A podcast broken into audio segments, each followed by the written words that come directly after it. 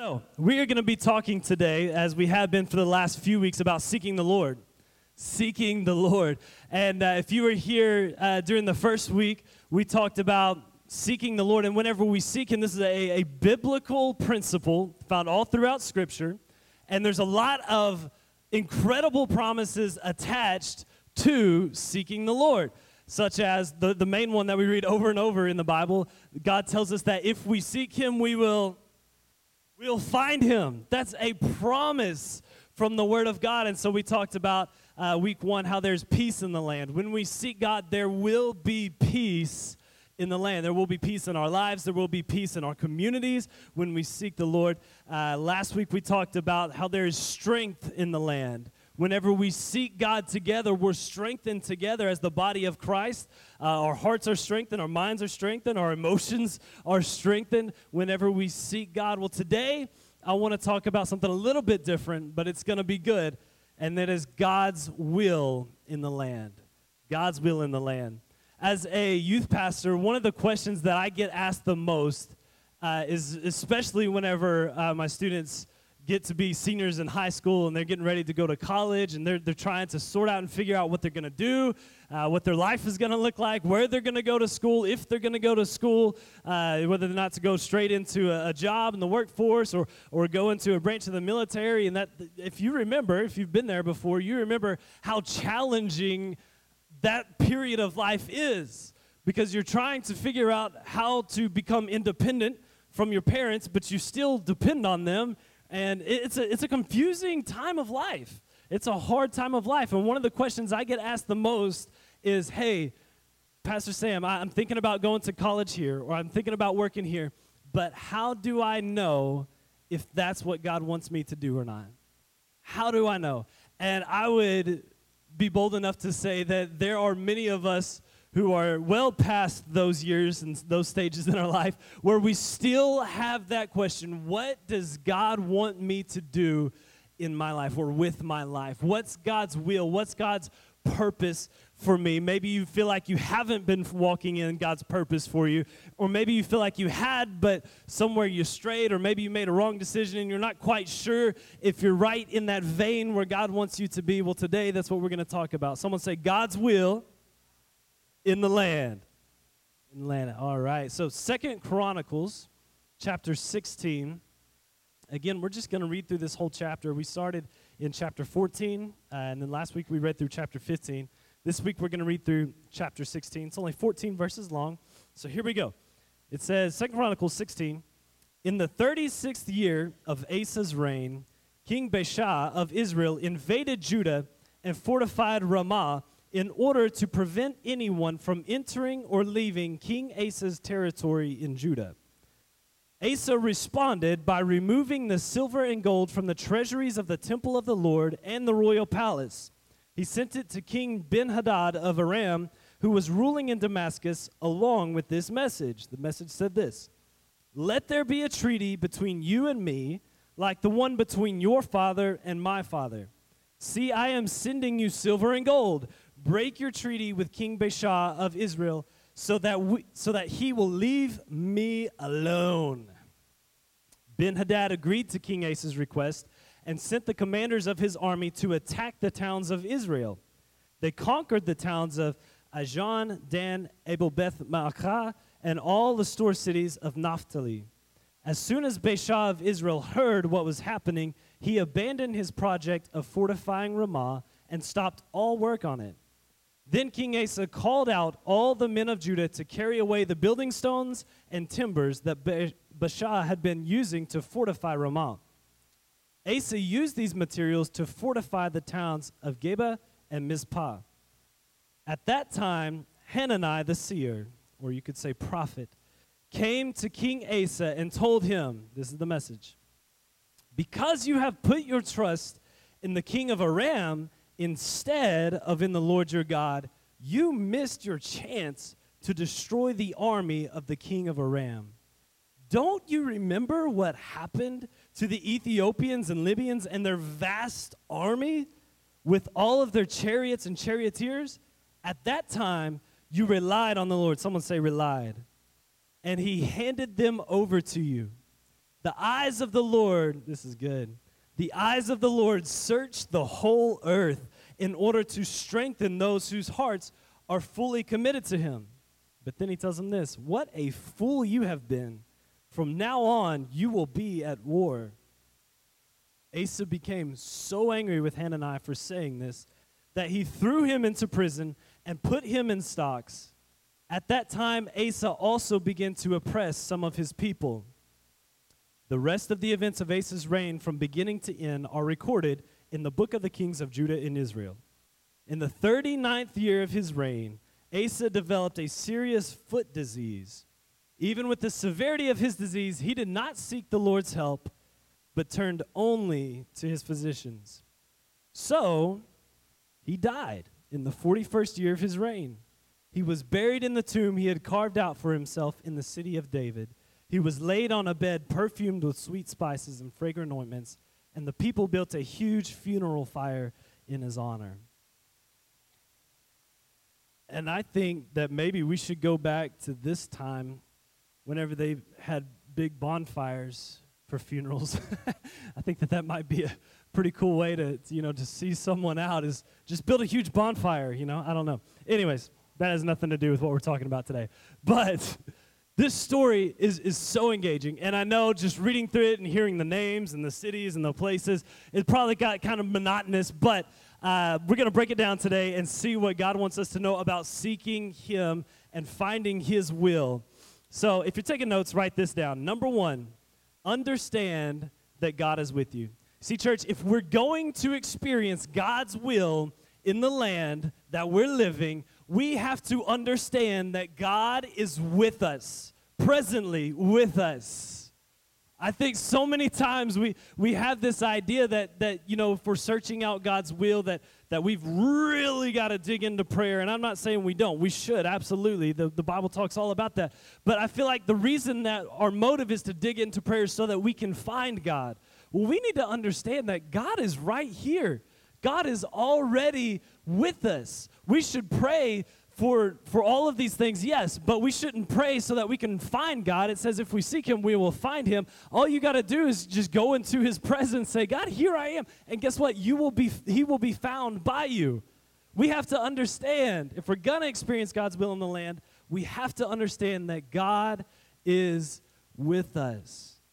If you remember last week, whenever we read about the life and the, the reign of King Asa, if you'll remember what he did at the end of, of chapter 15, I'll just read it for you. It says, He brought into the temple of God the silver and gold and the various items that he and his father had dedicated. So there was no more war until the 35th year of Asa's reign. We remember that he experienced this incredible time of peace in the land. And God had given them an incredible amount of strength in the land. And so Asa, the king of Judah, he takes all of these valuable items and possessions and he carries them in to the temple of the Lord and he lays them down as, a, as an offering to God. But then now we see whenever Asa is faced with another dilemma, he goes into the temple he gathers those valuable items and he takes them out and uses those valuable items as a bribe to another king of a foreign land. Now, here's the thing somewhere along the way, the Bible tells us that there was 20 years of peace in the land of Judah. And Asa got to experience this incredible time of peace. This, the, now, 20 years of peace may not seem like quite as big of a deal to us, but back then it was a huge deal. They were at war all the time with everybody. Nobody got along back then. As you see, I mean, we're talking about the king of Judah. They didn't even get along with Israel, and they used to be one, but they had this civil war type situation that broke out. So Israel and Judah split off from one another. It was one nation that was divided into two kingdoms. No one was getting along with anybody. Sound familiar? It does. It absolutely does. And Asa, somewhere along the way with this 20 years of peace, he must have gotten comfortable. He must have let his guard down. He must have ultimately stopped seeking the Lord because the king of Israel, Baasha, he comes at them and he uh, takes over this border city called Ramah, which is right on the border. We got the Israel is the, the northern kingdom, you got Judah, which is the southern kingdom, and Ramah is a border city. And so the king of Israel, he comes and invades Ramah, and he starts fortifying the town, as this chapter just told us, so that no one can come from Israel down to Judah, and no one can go from Judah up to Israel. And there's no trade going on between them. This, this is what's happening right here. There's a political sanction the king of Israel puts a political sanction on the kingdom of Judah. We're real familiar, especially over the last few years, hearing about different sanctions that our presidents have put in place uh, with different countries. What a sanction is, is if you don't agree with the political stance of another country, you can put a sanction on them. In other words, you can say, hey, we're not going to give you any of our goods and we're not going to buy any of your goods. It, it hurts that country economically. Hopefully, to persuade them to change their political policy. This is what's happening right here in the Bible. The king of Israel puts a sanction on Judah. Now, back up two chapters to chapter 14. Do y'all remember what happened? Judah was attacked by a one million man army. And what happens? Here's Asa's response when that happens. Second Chronicles 14, verse 10 through 12, it says, So Asa deployed his armies for battle in the valley north of Mareshah. Then Asa cried out to the Lord his God. Listen to what he said. Listen to his prayer. O Lord, no one but you can help the powerless against the mighty. Help us, O Lord our God, for we trust in you alone. That's a powerful prayer. It is in your name that we have come against this vast horde. O Lord, you are God. Do not let mere man prevail against you. So the Lord defeated the Ethiopians in the presence of Asa and the army of Judah, and the enemy fled. Let me ask you a question. Was Asa's response to this one million man army attack, was it a response of faith or was it a response in, in, of lack and trust in God? Help me out. It was a response of faith. He took what God had already given him, his 580,000 troops, he set them up, and then Asa went into the presence of God and sought God's heart, sought God's will for this situation. He asked God, God, only you can help us. Only you can save us. And we trust in you alone. We don't trust in our weapons. We don't trust in, in our advantages or disadvantages. God, we only trust in you that you can save us from this enemy. That is a statement of faith, church. That is a statement of faith. Now, fast forward to the chapter we just read. There's a political sanction, no threat of war, no threat of violence, nothing of that sort going on. They're not being attacked by a million men. And here is Asa's response. It says, Second Chronicles 16, verse 2 to 3 Asa responded by removing the silver and gold from the treasuries of the temple of the Lord Listen, he went into the temple of the Lord, but he didn't seek the Lord. Oh, wow. Let me step on your toes real quick. How many times have, have we as individuals come to church and never sought God? Maybe we, we felt frustrated that day, or maybe we were stressed out because of a particular situation that we're going through. And so we came to church just kind of almost out of habit and we get into the pews and, and worship's happening and, and our heart isn't there. We're in the building, but our heart's not there. We're not truly seeking God. How many times has that happened? That, that's happened to me so many times, I can't even count. Well, this is what happens to Asa. He goes into the temple of God, but he doesn't seek God. He just takes the treasures that he had given and brings them out and offers them as a bribe to a foreign king to help him with a political situation. I think so many of us good Christians do this. We trust God for the difficult things that we know we can't handle. And with the easier things that we think we can, we never seek Him for those moments. Instead, we think, oh, I, have got enough here to make ends meet. I've got enough here to make this happen in my life. Can I challenge you today? Don't be a good Christian. Be a lover of the presence of Jesus. Because if we will continue to seek God, come on, in the hard times, in the good times, in the difficult situations, and in the even in the, the moments and the things that we think we can handle, if we would just take that extra moment of time and go and seek the Lord, guess what? You might actually find out his will for your life or for that situation. I want you to notice this. Asa thought he had the answer. He thought he had the answer. But instead of going to God and understanding that God was still with them, even in this small situation, he took matters into his own hands. I want to show you something to, to kind of help us understand this. So, in our lives, this, this table right here is going to be our lives. So, let's, let's just say this is a, a month of a month span of time of our lives right here. So there's a lot of things happening, a lot of things going on in our world. We all know that. We're aware of that. So let, us just throw a few things out here. Um, there's always something around the house that needs to be fixed.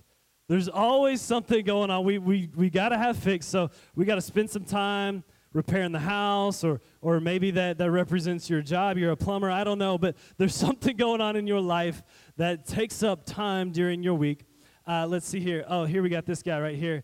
Uh, we spend so much time wanting to look good or uh, be presented as something uh, valuable or, or uh, better than the rest, maybe. And so we, we try to make ourselves look good uh, around other people, and we don't want people to know that our lives are messed up too, right? So we do all understand that everyone has problems, right? In our lives, everyone has problems. That's why we need to seek the Lord, all right? Uh, let's see here. Uh, maybe you are building a house, or maybe you're starting a new business, or, or whatever the case may be, but, but you're building something, you're doing something that's going to take up time in your life. Uh, maybe you're a gamer and you spend a little bit too much time on the Xbox or, or PlayStation 5 or, or whatever that case may be right there. That's going to take up some time in your life. Uh, let's see here. Maybe you really like to sleep. Have you ever met anybody that likes to sleep? Or some of y'all are like, it's you. He's talking about you. some of us just really like to sleep, and, and we sleep a lot. Um, so maybe that, I don't know. Uh, maybe you want that new car that you're saving up for, or maybe your car has something broken that needs to be repaired on it. You got to spend time figuring that out. Come on, life, it, it happens. Uh, let's see here. Yeah. Got to drive those kids to sports. They got a ton of events, a ton of activities. Uh, and you, you, you're the, the chauffeur for them. You're driving them back and forth several times to several different events every single week. You got that going on in your life. You're, you're a busy parent. Uh, that's going on. Uh, like I said, different types of sports happening there. Um, oh, maybe you're working on your education. Maybe you decided to go back to college, and these classes are taking up time in your life. We all know how that is. Uh, let's see here. Maybe you work from home now. And you've got to spend a little bit more time than you regularly would have on the computer, on the internet, and you spend most of your life looking at a screen. Maybe you just spend way too much time on one of these right here, right? Um, let's see here. uh, maybe you just want to look really good. So you're spending time at the gym, or you're spending, I don't know, an hour and a half on, on makeup, or or picking out the right clothes. I don't know what it, what it may be. Um, oh, this one might hurt a little bit. Maybe you're so busy with religion, with wanting to be the good Christian, wanting to look the part, that maybe you haven't spent as much time actually seeking the presence of God. Uh, let's here. Oh, we like our entertainment here in America. We've got a, uh, a big game happening this afternoon, the Super Bowl. Uh, that's going on. That, that might take up some time in your life watching the games. Hey, I love sports. I love to watch sports. Uh, all of the moms in here will understand this one. I don't even have to tell you about this. They'll know that. They'll know exactly what that means. The guys are like, "What? What is that?" Like that literally takes no time out of my life. But you know, and then on top of all this, uh, we, we've got a pandemic on our hands. You know, things going on. We got to you know, clean things up. You got to, you know, make sure that, you know, you're doing whatever you need to do for that. And then, of course, we all, it's only February right now, but everyone knows that summer's coming up and our vacation plans are about to start happening. And, you know, you, you got to get all that planned. You got to figure, you got to save your money. You got to do all this kind of stuff, right? And so we fill up our lives with things. And God gives us this incredible promise, though, that if we will, come on, if we will seek Him, we will. But most of us Christians kind of pull an Asa in our life a lot of times.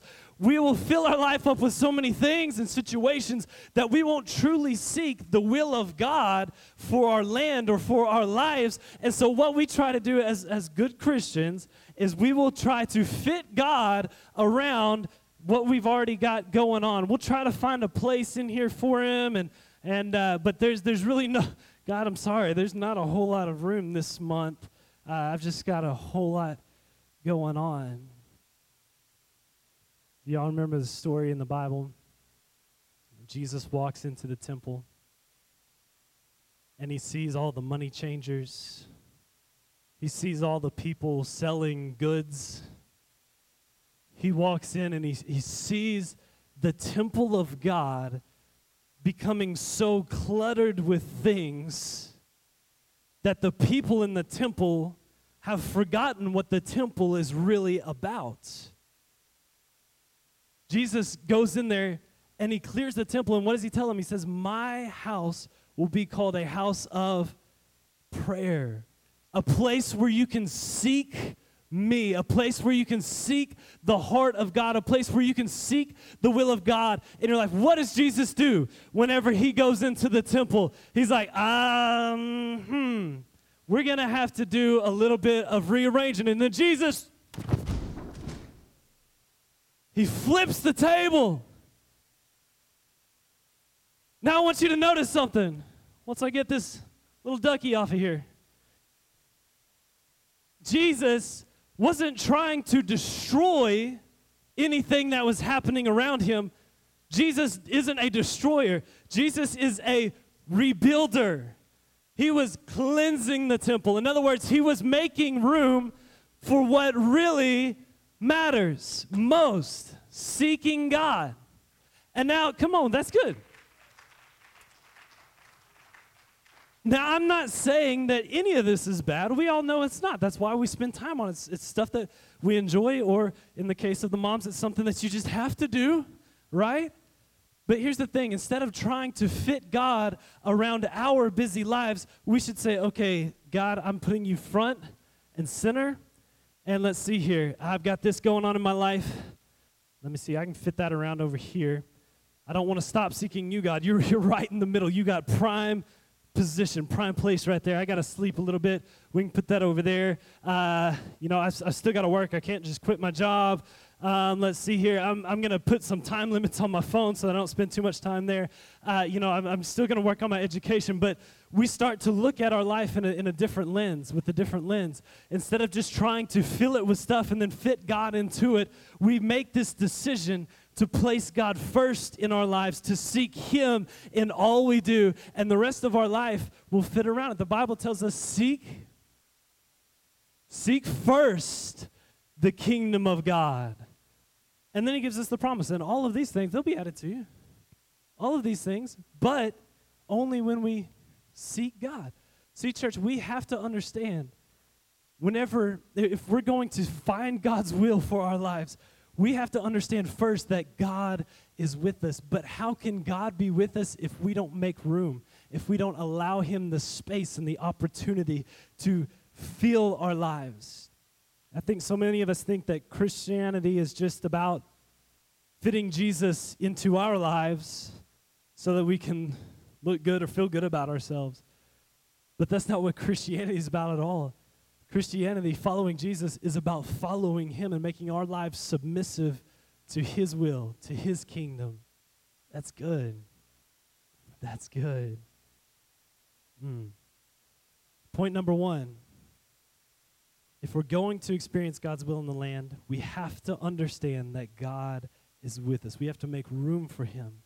Asa, instead of making room for God in this political sanction, he just went in and tried to figure it all out for himself. Here's point number two if we're going to experience God's will in the land, then we have to understand God's will for you. You have to understand God's will for you. Now, I really, really like this point right here. Because, did you know? It is not impossible to know the will of God.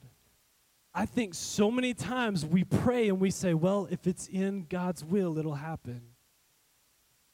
If it's in God's will. Let me ask you this as a Christian, why don't you know the will of God? Ooh. why don't you know His will? Now, see, my kids, they know my rules in the house, they know what's right, they know what I expect. Now, they might not know why I expect these things or why these things are rules in my house. I know them. I know why rules are what they are. I don't want them to get hurt, so I don't want them climbing on the table. Uh, I don't want them, uh, you know, burning their hands, so I tell them not to be around the stove whenever the stove is on. You know, we, we put these things in place. Now, my kids know what I expect of them. Why would God leave us without that same understanding? Because the Bible tells us that we are children of God. So, why, as His children, would we not know His will? We should, as His children, know His will. Check this out. This is biblical. Ephesians chapter 5, verse 15 through 17, it says, So be careful how you live. Don't live like fools, but like those who are wise. Make the most of every opportunity you see in these evil days. Don't act thoughtlessly but understand what the Lord wants you to do.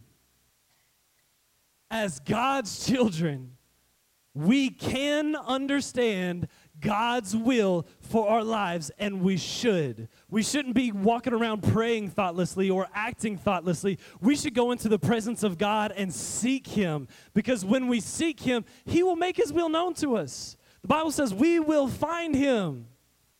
And He can help us to understand what He wants us to do. I wonder how this story would have changed Asa's, uh, how Asa's life would have changed in this story if he would have just taken a moment when he went into the temple to grab the treasury, if he would have just taken a moment to just seek God first. To seek God first. Romans chapter 12, verse 2 says, Don't copy the behaviors and customs of this world but let God transform you into a new person by changing the way you think. Then you will learn to know God's will for you, which is good and pleasing and perfect. How many of us have wondered, God, what is your will for me? What is your will for my life? What is your will for this situation that I'm going through? God, I'm thinking about a career change. What's your will? uh, God, we, we've got a lot of, uh, there's, a, there's a lot of debt, uh, financial debt here. What is your will? How do, how do we do the, what, what's in your plans? God, I want to know your will. How many of us will pray these types of prayers, but then we, we won't take the time to really listen? we'll go into our prayer time and we'll pray, but we don't ever listen. And then we get done praying and we're like, well, I don't know. I think maybe if, if we saved money over here, then we could start this right here. And it would make sense if, if we moved over here to this area and, and we start to rationalize in our minds without ever truly wanting to hear what God's will was for our lives. And we call it faith. We say, well, I, I don't know if this is what God wants me to do, but I, I'm just going to take a leap of faith I'm just going to step out in faith. That sounds so biblical and it sounds so Christian, but guess what? It's not. The Bible tells us that we can know the will of God. Someone say, I can know the will of God. Come on, Colossians verse uh, chapter 1 verse 9 says, "So we have not stopped praying for you since we first heard about you. We ask God to give you complete knowledge of his will and to give you spiritual wisdom and understanding." Ephesians 1, verse 9 says, God has now revealed to us his mysterious will regarding Christ, which is to fulfill his own good plan. Acts chapter 20, verse 27, Paul is writing to the elders of the church of Ephesus here, and he tells them this. He tells them, For I don't shrink from declaring all that God wants you to know. Wow.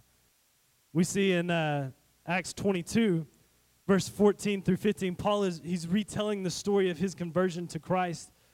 And he tells us this says, uh, Then he told me, The God of our ancestors has chosen you to know his will and to see the righteous one and hear him speak. For you are to be his witness, telling everyone what you have seen and heard.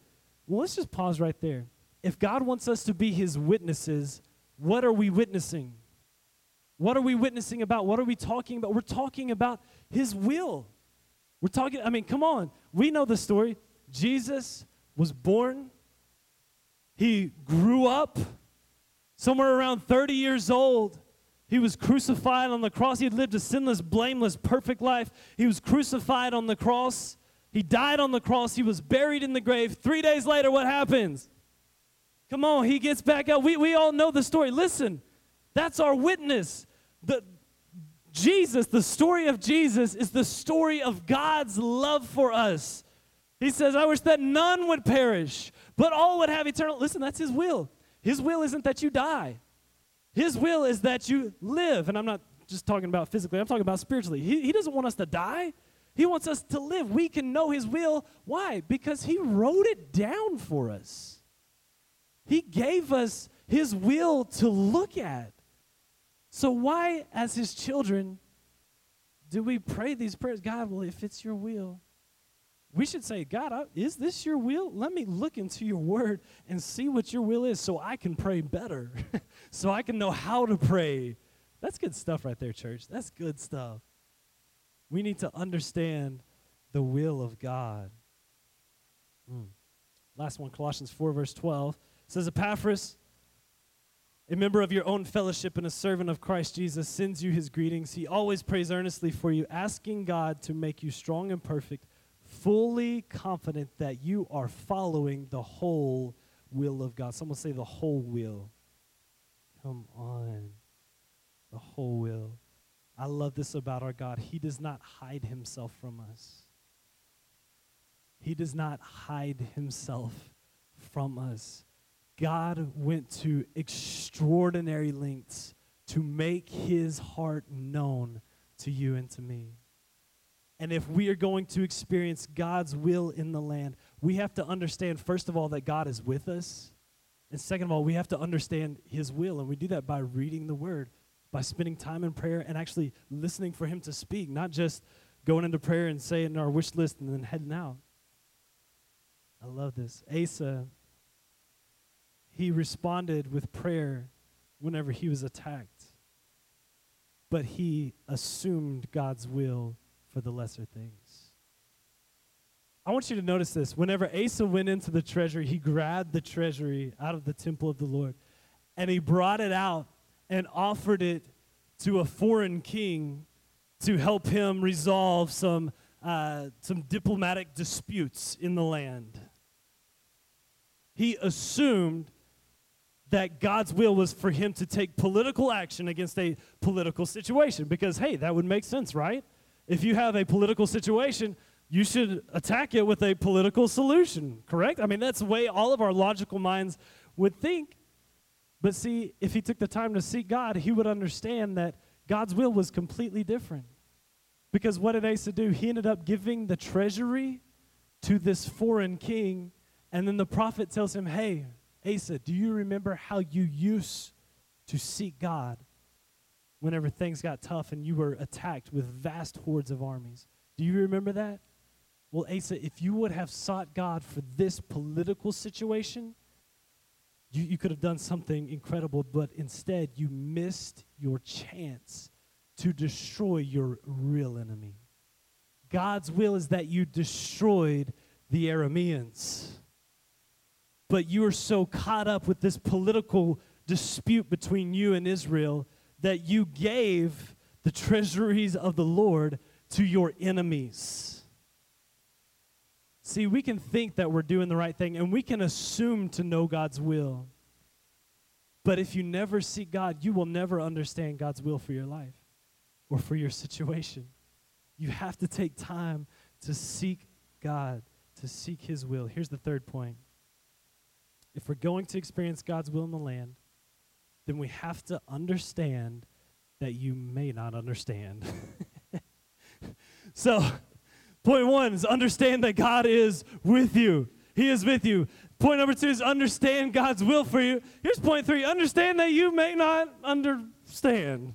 Right? That seems so counterproductive to everything we've already talked about, but please bear with me for just a moment. I, I was had a, a conversation with uh, Miss Diane this last week. We were talking about uh, you know things that are happening in, in our nation and uh, in our in our culture, our American culture, and and uh, you know we, we were talking about the, the division and, and all the, the chaos that's happening, and and I said something to her. I said, you know, if I were God, I would do things completely different than the way God does them. Like I know better, right? like you know, if I were God, if I could do anything then I would do this and I would do that and I would take away that and I would get rid of that and I would do this and, and this is, has anyone ever thought like that before? Or am I the only person that's ever thought that in the history of the world? That if I were God, I would do things completely different. I can just imagine whenever I said that to her, God's just like, this guy. Hey, Gabriel, look at this guy. What does he do? He's lost his mind. Here's the thing, church we can know the will of God. I want to say it again. We can know the will of God. Now, the thing we might not understand is why this is the will of God or why that is the will of God. We may look at the political disagreements and, and the way the people in our country are, are coming at each other in so much division. We may look at that and be confused and think, man, how could God use this for his glory. But can I reassure you today? He can, and he wants to, and he will. Come on, that's good. And we don't have to understand why things are the way they are. We just have to be faithful where God has put us. We have to be faithful where He has put us. We look at everything going on and we get so distracted by that over there that we forget that if we just seek the Lord for me, if I just seek the Lord for me and what He wants me to do, then whatever else is happening in and around us will be secondary. We have to understand that we may not understand His will, but we can still follow. Now, it's said earlier that if we don't understand the will of God, a lot of times we, will take a leap of faith. We'll say, I'm just taking a leap of faith. No, we shouldn't do that whenever it comes to understanding God's will. Now, whenever you understand God's will, but you're like, I don't know, how's that going to make sense? How is that going to work? God, I don't know how you're going to make that work.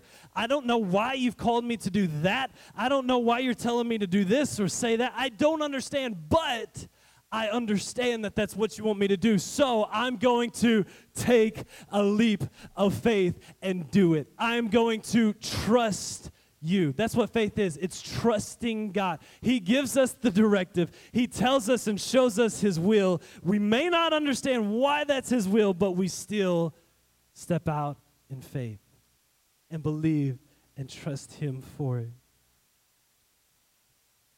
You see, Asa Instead of seeking the Lord for his will in this situation, he did what he thought was right. And I want you to understand this too as Christians.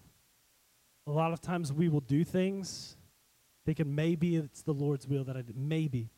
And we will do things and then we'll wait to see the results before we decide whether it was God's will, whether we heard him or not. Has that ever happened to you? Come on. I'm just going to step out in faith and see what happens. And if it works out, then hey, I must have heard God. But if it doesn't work out, oh man, I really missed him this time.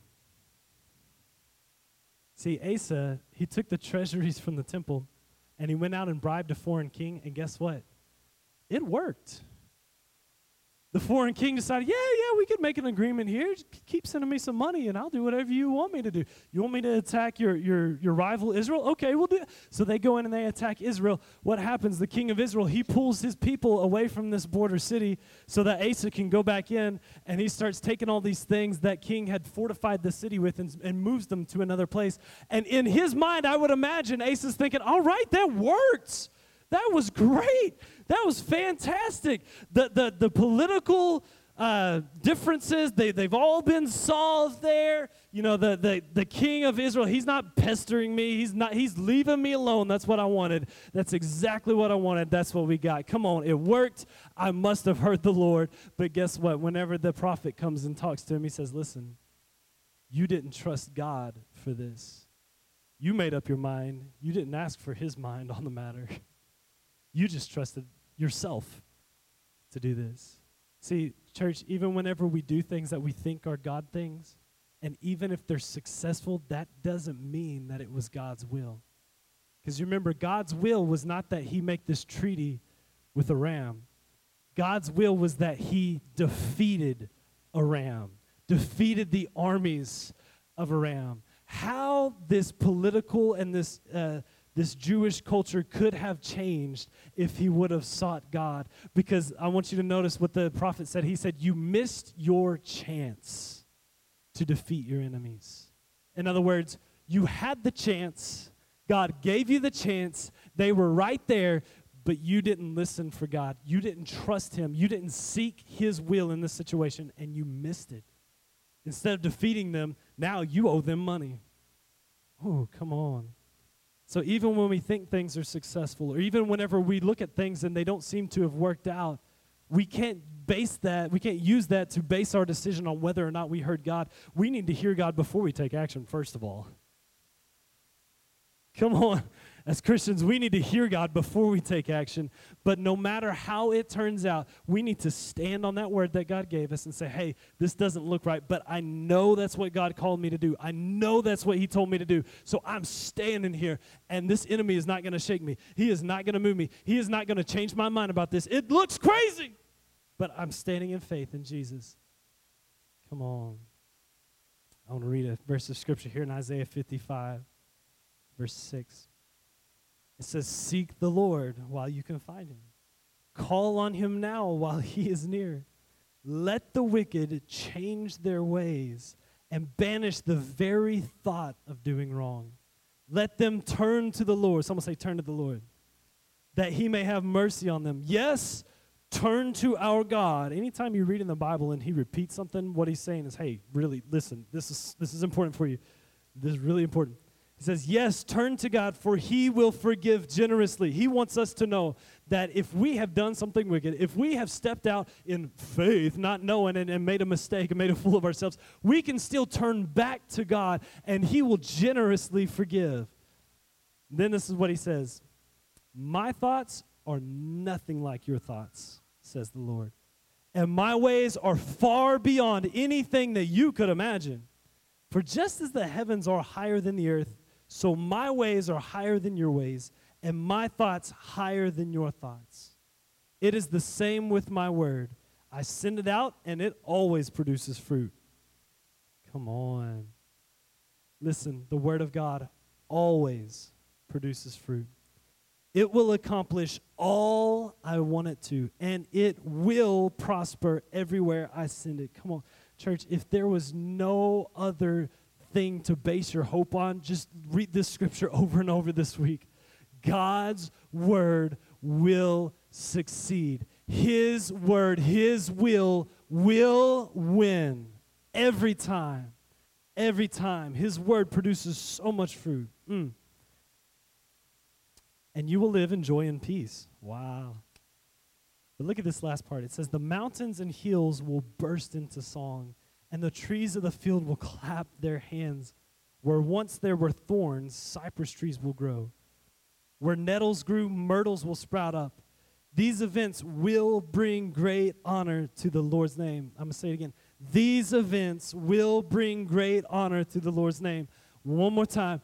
These events will bring great honor to the Lord's name, Jesus. We, we depend on this word, God. We depend on that. They will be an everlasting sign. These events will be an everlasting sign of God's power and love. You see, we, as the children of God, have the opportunity to understand the will of God. But again, we may not understand his ways. We may not understand his thoughts. We can understand his will, but maybe not understand his ways or his thoughts. But this is what we can live on. It says the mountains and hills will burst into song. Did you know in the Bible, all throughout Scripture, mountains are symbolic of there being a great uh, object in front of you, a great difficulty. The mountain always represents a hardship or a trial or something that, that it's difficult to get over. But I love this. It says the mountains will burst into song. Listen, church, the difficulty that we're facing will turn into a worship if we seek God here in the land. It will turn into a worship. It says this. It says the trees of the hill will clap their hands. You know, I always, I, whenever I think about trees, I, I think about the, the verse in Scripture where it says, Cursed is everyone who hangs on a tree. And then it tells us that Jesus was hung on the tree so that he would receive the curse that was, that was really mine to bear. Cursed is everyone who hangs on a tree. It says, The trees of the field will clap their hands. Listen, what the enemy meant to curse you with, come on, can be something that you can turn into a praise. Because, not because of, of our efforts, but because of Jesus. That's so good. So good. Where once there were thorns, life will grow. Cypress trees will grow. Where nettles grew and seemed to confuse the land, myrtles will sprout up. And these events will bring great honor to our God. So if we're going to see God's will in the land that we're living, in our lives, we have to do a few things. We have to understand that God is with us. And that if we seek Him, we will find Him for every situation in our lives. Number two, understand God's will for your life. As a Christian, you should know God's will for your life. If you don't, ask Him God, what, what is your will? What is your will? And don't just hope that maybe He writes it in the sky, but look for it. Come on, you want to know the will of God? Get in the presence of God. Seek Him. And then also understand that you don't have to understand everything. Just understand where God has put you and be faithful where He has planted you. Mm. So, this is what I want to encourage you to do this week. I want to encourage you not to do like Asa did. We, we, in chapters 14 and 15, we read this incredible story of his life, and he is the the model citizen, the one that we should pattern our lives after in knowing the heart of God because he sought the Lord so wholeheartedly. But at the end of his life, you remember what happens? He makes a wrong decision. He misses his chance on, on what God had designed and put in place for him over here. But he had the opportunity then to turn to the Lord again. Let the wicked leave their ways and turn to God. Notice what it says here at the end of uh, chapter 16. Says, In the 39th year of his reign, Asa developed a serious foot disease. Yet, even with the severity of the disease, he did not seek the Lord's help, but turned only to his physicians. What's the result of that? It tells us in verse 13. So he died. If Asa would have just turned and went back into the presence of God and sought God, he would have been healed. That's what the word is telling us here. The reason he died is because he did not seek God. See, we have to understand that he's with us in every situation, that we can turn to him even after we, we produce terrible things in our lives. We can always turn back to him, and he's there to heal us. He's there to be with us. He's there to speak with us. He's there because he loves us, church. Come on. Come on. So here's what I want to challenge you with this week set aside 30 minutes one morning this week. And whatever situation that you're going through in your life today, set, aside a special 30 minutes and get in the presence of God. Turn on, this is what I do. I, I turn on some worship music. And I'll spend a little bit of time just, just worshiping and singing the song, just worshiping from my heart and then get into the Word of God. And as you open the Word, just pray, Holy Spirit, help me to understand what you're speaking to me today. and tell me something. Show me something. Help me to see what you're wanting to do in my life. Help me to understand your will for my life. As I read your word, I pray that you would speak to me today. And guess what? You will, because it's a promise. If you seek the Lord, you will find him. How much time have we wasted not knowing what the will of God is for our lives? Whenever this biblical principle is it's, it's so in our face that if we seek him, we will find him. We will find him. Come on, church. Jesus, we love you so much. God, we thank you for your word. And I pray today, Lord, that, that we wouldn't live a life like Asa did, God, but that we would live a life that continues on until the very end. That we would be a people, that we would be a church, that we would be a family that continually seeks your presence in every situation that we face, and for every situation that, that our community faces, God, that we would seek your heart. God, that we wouldn't be such in a rush to make a decision or to, to make an emotional decision, God, but that we would take the time to go into your presence and to get to know your will for our lives and for our situations. God, I pray that we would be the people that our community would look at and say, man, those people have found God. They have found Him in their church, they have found Him in their homes. God, let that be our testimony that we find your presence every single day, that we know your heart, that we know your will for us, God, and that we would know that you are with us. Lord, we love you so much, and we thank you for this word. And I pray that every person here would leave this place encouraged and equipped to go out and to share the good news with those around them so that unbelievers too can understand your will for their lives. In Jesus' name, someone say amen. Amen, amen. I love you so much, church. Have a wonderful day. Go seek the presence of God. Enjoy the football game if that's what you're going to do tonight, but seek the presence of God this week. Amen. Love you.